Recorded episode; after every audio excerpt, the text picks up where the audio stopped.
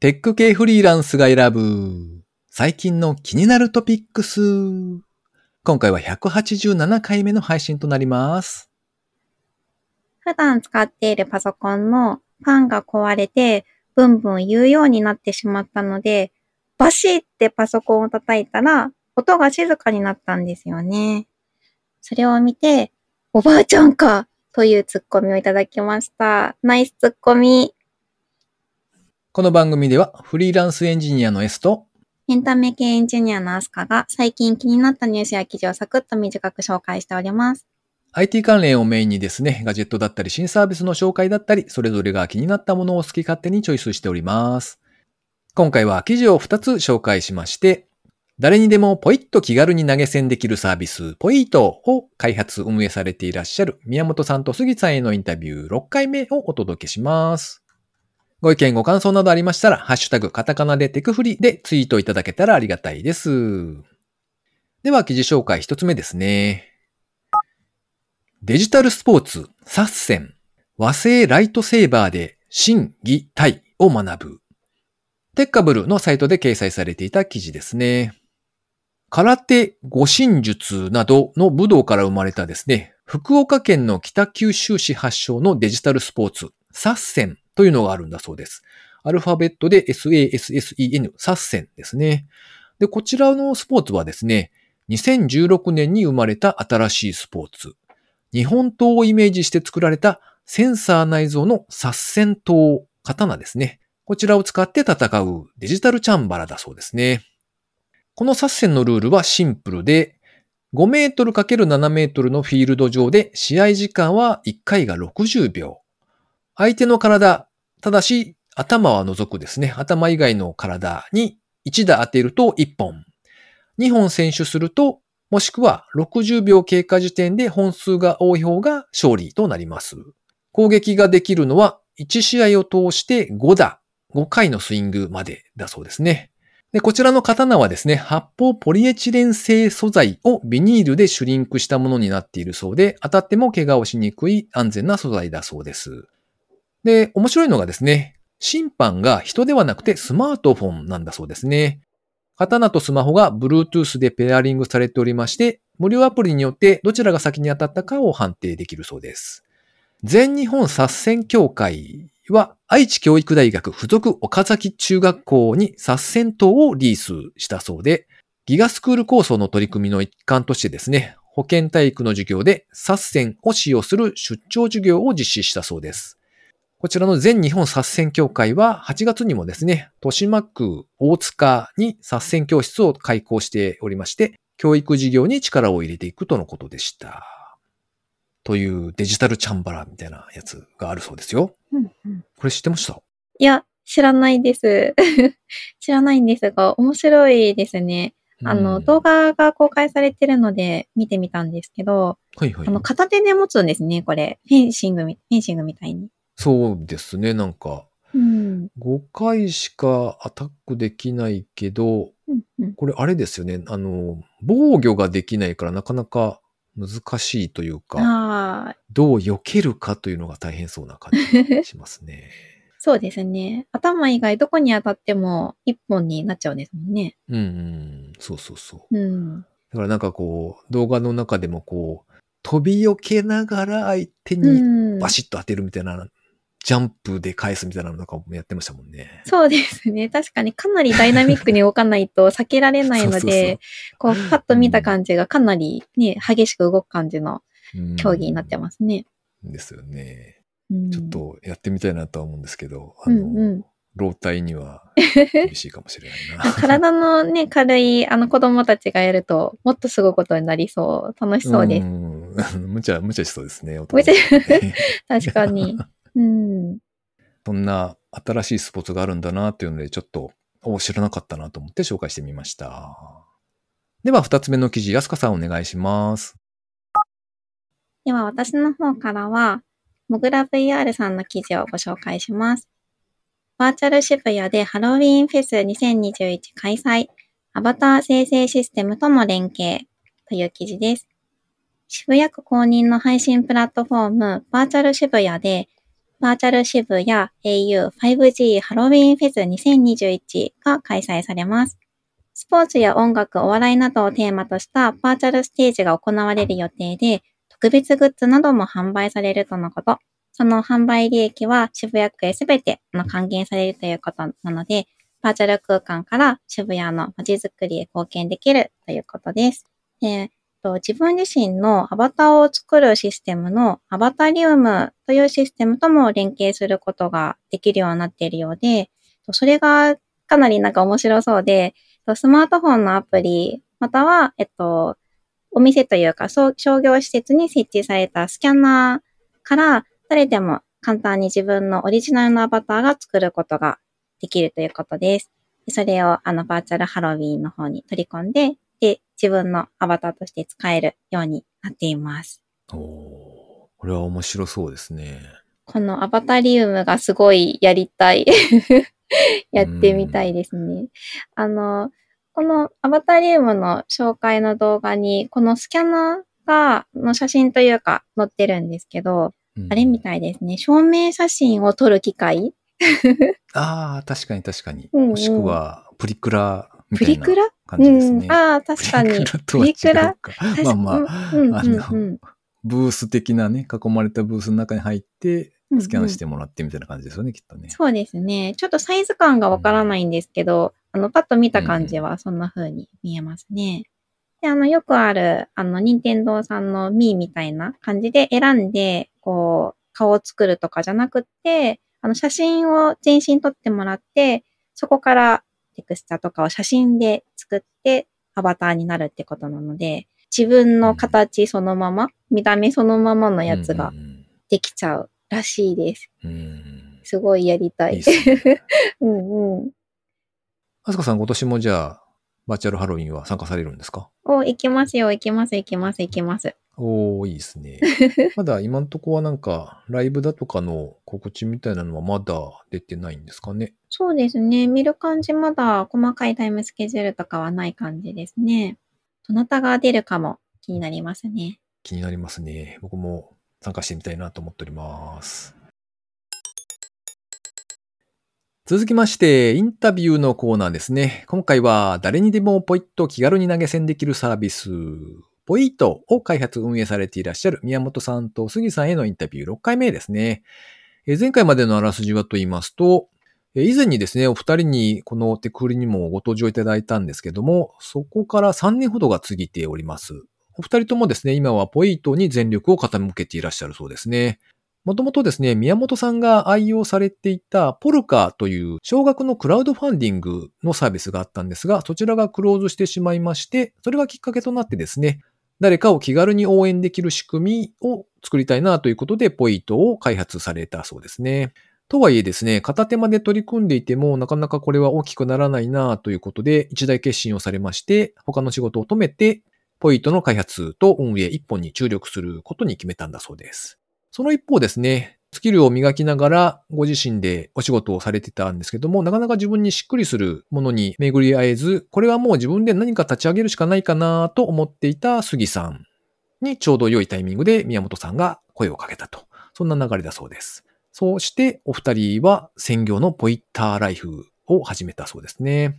大量の PV を稼いで広告費を稼いでいくというのが、まあ今までのよくあるやり方だったんですけれども、そうではなくて、たった一人でもいいね、応援したいって思ってもらえる人から気持ちのこもった報酬が受け取れる、そんな仕組みにするためにですね、今はたくさんユーザーを増やすというよりは、ポイントがないと生きていけないのみたいな、それぐらいですね、応援してくれるようなファンを一人ずつ増やしていこうとされているそうです。そんなお話でした。では、インタビュー6回目お聞きください。なんか、次のマイルストーン的なのってあるんですか？なんか、こうなったらこう、ちょっとプレスリリース等とか。あプレスはちょっとまだ検討してはいるんですが、今やろうとしていることは、あの、やっぱり何にもアクションがなくて投げ銭するきっかけみたいなのがやっぱりないよねっていう課題が今一番大きくて、例えば、S さんがポッドキャストを更新したらうんうん、こう投げ銭ができるよ、みたいな方が、なんか流れとしては、こう、自然じゃないですか。うんすね、なんか応援するにあたって。うん、まあ、誕生日があるから、こう、お祝いするみたいな感じで、コンテンツが更新されたから応援するとか、何かがあったら、こう、こう、投げ銭するみたいな方がうん。自然なので、うん。なので、まあそういうようにちょっと何かの目的に対して、えっ、と、投げ銭ボックスを設置できるよみたいな概念で、うん。こう、何かをしたら、それに対してお金が集められる、こう、箱を目の前に設置できるよみたいな感じにしたいなというふうに思っていて、うん。まあそういうような機能を今実装していて、もうすぐ公開できるんじゃないかなというふうには思っては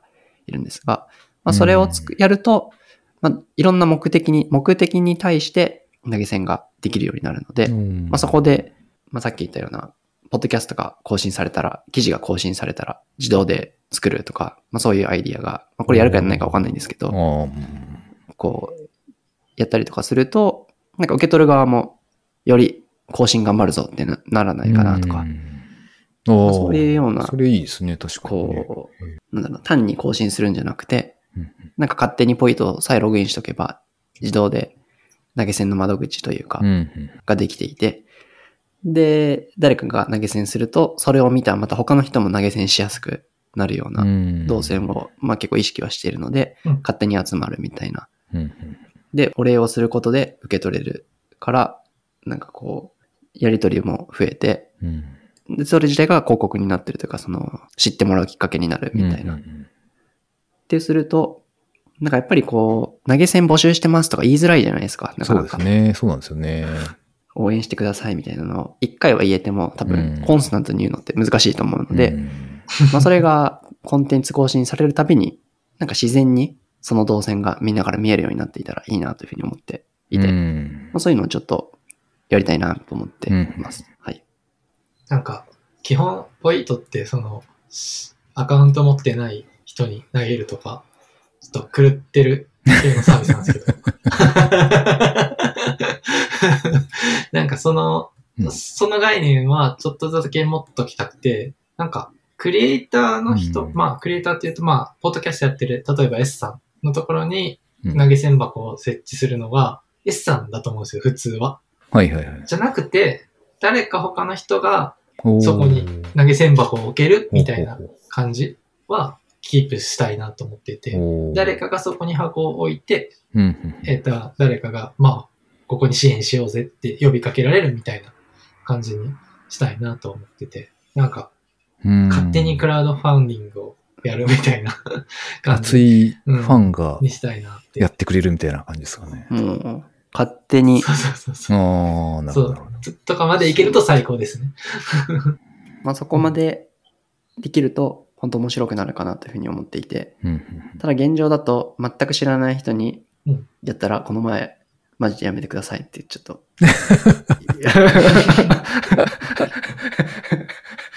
プチモメが発生しました。う ん怒られたってことですね。はい。まあまあそうかプ。チプチモメが、はい学習して、やっぱり全く知らない人は難しいなと思ったので、あまあ、今まで知ってる人だったらでも逆に。いけるなっていうのも分かってきてるうんので、うん。その辺をうまいことコントロールすれば面白くなるかなと思ってはいるんですけど。うんなかなか、でも、ツイッターやってて、仲いい人っていう、なんですか、ツイッターやってるだけじゃダメなんだよな。ツイッターやってて、うんコンテンツをちゃんと自分で発信してて、仲いい人っていう感じになっていくので、まあなんか、あの、インターネット上の仲いい人というか、それこそ、ノラニアーズとか、メンシャーギルドのつながりの仲いい人うんうんみたいな感じにの人からまず、あの、ファンになってもらわないとねっていうのを今うん。話してたり、まあそれこそバーチャルランチクラブとかそういうところで、まあそういう、うん。まあなんていうんですかね、そういうマイプロジェクトとか、うん。自分の活動を持ってる人っていうのにあって、そういろんなことを学ばせてもらうっていうのが今、フェーズですね。なんか僕さっき話をし聞いてて思ったんですけど、あの、例えば僕とかだと、なんて言うんでしょう、投げ銭してくださいねっていあんなかなか言いづらいですよねってさっきおっしゃってたじゃないですか。うんうんうん。で、やっぱり言いづらいんですけど、多分別の人はいは何回でも言える人がいるんですよね、きっとね。あの、こうう、なんんで。しょう、その、いますよね。性格が違うのか、属性が違うのかちょっとよくわかんないですけど、なんでその、は言い、言い出しづらい、奥ゆかしい人に使ってもらえたらいいなって今ちょっと思いました。まさにそれは思ってて、うん。なんか、なんだろうな、本当に作品だけ、もちろんそういう人が上手い人もいると思うんですけど、うん。めちゃくちゃいい作品だけを、とりあえずなんかコミュニケーションよくわかんないけど、作ってるみたいな人とかはうんいるじゃないですか。はいはいまあそういう人にこそ、なんかとりあえずログインさえしといてもらえればとか、うん。なんならログインさえしなくてもみたいな状況を作りたいっていうのが思いとしてはあるので、なんか、いいからとりあえずこれアクセスすればお金受け取れるからみたいな ぐらいな使い方をされたらめちゃくちゃ面白いなっていうふうに思ってるんですけど、うん。まあみたいなでも価値観というか、その本当に、なんだろうな、サポーター側から盛り上げられるみたいなのとか、うん。うん、みたいなことは本当に考えたいなと思ってはいいるので、うん。まあ、そのために何も言わなくても、こう、まあ、自動でシェアとかは、もうそれもなんかちょっとこう、タイムラインを汚しちゃうなとか、そういうのもあったりとか、思う人は思ったりするので、まあそういうのをできる限り、まあ僕自身が実際そうなので、うん。ポール会やっててそんなことないじゃないかっていう面もあるんですけど、でもなかなかやっぱり、なんだろうな、最初言うの勇気がいるというか、うんこんなんでもらっていいのかなとか思う気持ちとかも結構あったりするので、まあそういうのをそうじゃないんだよっていうものを作りたいっていうのは非常にある。うん。ただそのやり方が、どのやり方がいいのかっていうのはまだ答えが正直見えてないので、うん頑張りますって感じですね。うん続きまして、番組にいただいたコメント紹介のコーナーですね。とはじめ、浜田さんからのコメントをご紹介します。いつもありがとうございますあり。がとうございます。186回拝聴アトウンのロボット、似たようなものがあることは聞いたことがあったんですが、もう実際にいろいろなところで使われているんですね。一度試してみたいんですが、個人が買ったり、借りたりできる金額ではないんだろうなぁ、とコメントいただいてます。個人で買うと、お家の中で使う感じですかね。多分、あれじゃないですか。あの、こう、うんうん。お米をですね、倉庫から引っ張り出して、よいしょって持ってくるときとかに使えると思います。うんうん俺だよ、俺だよ、それは。俺、そんなに、そんなにお米ストックしてるんですか？いや、でも多分ね、田舎のとこは大抵そうだと思いますよ。あの、隣の倉庫とかに、あうんの、ああ、そうなんですね。どっちゃりと、どっちゃりとっていうか、まあ、ある程度たくさん置いてあって、で、必要に応じて、こう、近くのですね、コイン精米機のあるところまで行き、コイン精米機。で、精米をして、お家で食べると。ああ、それは欲しいですね。こう、ちょっとした移動だけど、重いそうそうそう。のを持ったりするのそうですねに便利ですね。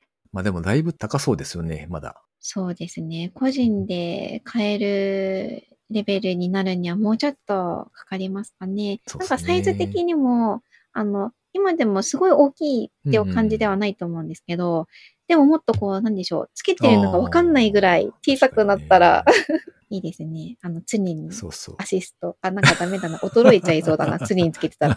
そう言われればそうか。いやいや、でもあの、なんかほら、こう、8メートルぐらいジャンプできますみたいな、常に体にこう、なるんじゃないですか。アシストしてくれ。ああ、でも、そうですね。ずっとねうん、つけていたら、いつでもパワーが発揮できますねかはい。あの、マーベル映画的な話になってきましたけど。ねえ、あ完全にそれを思い浮かべました。普通の人があれ？みたいな。あら、力持ちだわ、みたいな。はい。夢は広がりますね。広がりますね。もうちょっと先ですかね。え続いて、高見千恵さんからですね。いつもありがとうございます。ありがとうございます。186聞いた。バーチャルランチクラブ、無料アカウントの制限が緩い頃は使ってました。知らない人と話す機会は今はもうたくさんあるし、使ってる人の層も偏ってきてしまったので、ポイントのアカウントは作ってます。紹介されたサービス登録しているくせに有効活用できてなくて申し訳ないのです。とコメントいただきました。それから、とこいさんからもコメントいただいています。ありがとうございます。テクフリーいつも聞いてます。とコメントいただきました。ありがとうございます。えっ、と、今回コメントをいただいております、浜さんと高見さん、それからとこいさんですね。お三方には、えー私の方からですね、ポイントさせていただきました。ポイとした後の返信メッセージもいただいておりまして、ありがとうございますというところですね。あの、また機会があれば、ポイと使ってみてください。ということで、リスナーの皆様、いつもコメントありがとうございます。ありがとうございます。えー、最後に緊急報告ということで、えー、あすかさん、最近なんか楽しいことありましたか？楽しいこと。いや、わからんけど。前にあの、前に暗闇ボクシングのはいはい。話をはいしたと思うんですけど、暗闇ボクシングの話をはい。お友達にしたら、あ、私、暗闇トランポリンに行ってきたよって人がいて、暗闇トランポリン、ほい。ほ 何いそれってなって、そう、暗闇トランポリンっていうのが、へーあの、最近はあるらしくてですね。あの、あ、それもフィットネスならしいんですけど、えっと、トランポリンの上で飛び跳ねながら、こはあう、エクササイズするというアクロバティックな感じのやつらしいですよ。こう一回転して、いや、ちょっとそこまでいかないいかないいかない。暗闇だったら怖いよね。あのえーなんだろう。そう、そうですね。あの、かなりの手だれじゃないとそれできない。怪我しそう。うんやっぱりあの、暗闇ボクシングと同じ感じで、うん真っ暗だけど、音楽が、ハイテンションな音楽がガンガンかかってるところで、あの、やるらしいんですけど、ディスコ的なやつね。うんうん、で、で、で、ディスコ的な やつ。で、あの、自分一人だけのトランポリン。の上で飛び跳ねるんですって。なんか、みんな一緒の大きなトランポリンじゃなくて、一人ずつトランポリンがあって、その上でジャンプしたり、こう、ジャンプしながらなんかしたりみたいな感じ。ジャンプ以外わかんないですけど。うんうん、思った。ジャンプ以外なんかあるのかなと思って今聞いてた。あの動画がネットにあのあるんで、動画見てみたら結構激しかったんで、へえ。これはこれでいいな、楽しそうでいいなと思いました。ほほどうですか ?S さんも飛び跳ねながら、キックキックパンチパンチもいたい。みたいな。なんでキックキックパンチパンチなの？わかんないけど。まあまあ、飛び、飛び跳ねてるだけだったらなんか寂しいかもしれないですね。えー、あ、てか飛び跳ねるだけじゃないですよ。飛び跳ねながら何か体を動かすんですよ。ほう。なんかあれかな？こう、花火の真似みたいなやつかな。花、い、や、なんでもない。全く伝わらないこと言っちゃった。いや、あの、からなかった。ピヨーンって飛んで、うんこう、体を、体いっぱい、こう、手足を広げると、なんか、ほら、わーみたいな。花火になれるかな。私、花火になったのみたいな。うーん。もういい。はい。うんもうちょっとかっこいい感じなんだけどな。うんううんん。あ、じゃあ、アスカさんはまだ行ってないんですね。あ、私は行ってないですね。ああ、そこそこ。なるほどね。へでも楽しそうだなと思って。行きたいです。暗闇好きとしてはね。まあ、暗闇の方が、なんか何も目を気にせずにできるというか。目を、ああ、ほ周りの目をってことですか？そうですね。うんなんか気になりません？気になりませんか？あ、まそうですか。っそう言われれ そう言われればそうかもね。やってみないとわかんないけど。ていうか、うあんん、うん気になるというか、うん まあ、ナイスバディな人たちがいっぱいいる中で、ああ、そういうことか。なるほどねいかにも運動してないから来ましたみたいな感じの人がいるとちょっといいじゃないか、それ。恥ずかしいじゃないですか。別に、えー別に、まあね。堂々としなさいまあよ。うんそうそうですね。もう完全にね、自分の、自分の心の声だと思うんですけど、それ。そうそうです ね。そうですね。ねまあそうです。ね。わかっ、自分が一番わかってる的な。あまあまあまーうん。S さんは最近どうですか？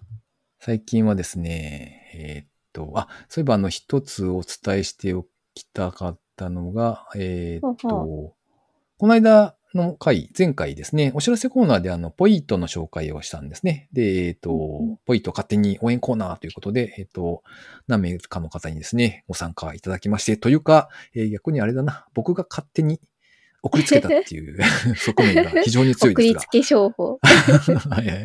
強制ポイントみたいなね、やつをやりまして、えーちょっとだけ投げ銭をさせていただきましたので、また、他の方でもですね、ちょっと試してみたいという方がいらっしゃれば、ぜひああ。お声掛けをいただけたらと思います。そしてあとですね、あの、まあ、夏の終わりなので、ちょっとホラーの話でもしてみましょうかねってほうほう思ってるん。ですけど、いいですか？ホラーですか？ほう。えー耳、じゃああのー今から塞ぎますね、耳を。怖い怖がりの人ですか？ホラーは苦手です。某古山さんも確か苦手だったと思うんで、うんうんあの、まあまあでも全然大丈夫ですよ。大した話じゃないのほうほう。で。1週間から2週間ぐらい前ですかね。なんで怖い感じで喋るんですか？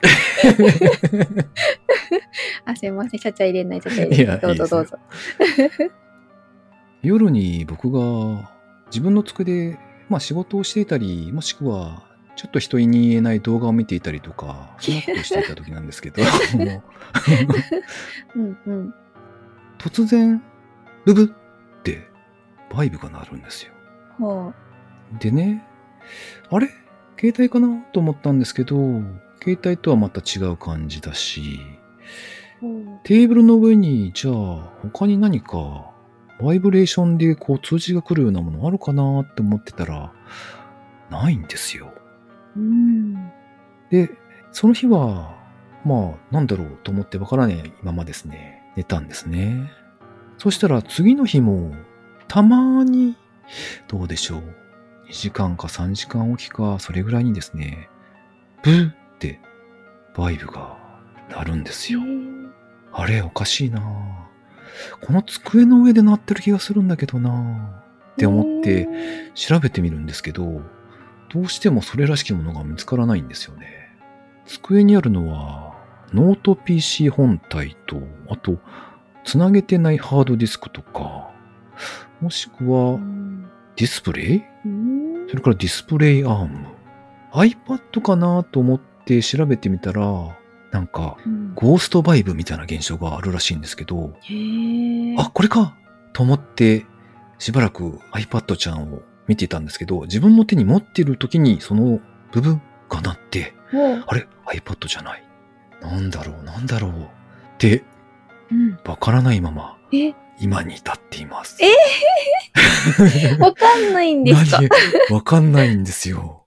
え何、何このずっと悩んでるんですけど、えやだー。やだー。怖くない？怖くない？まだわかんないんですよね。え、怖いですね。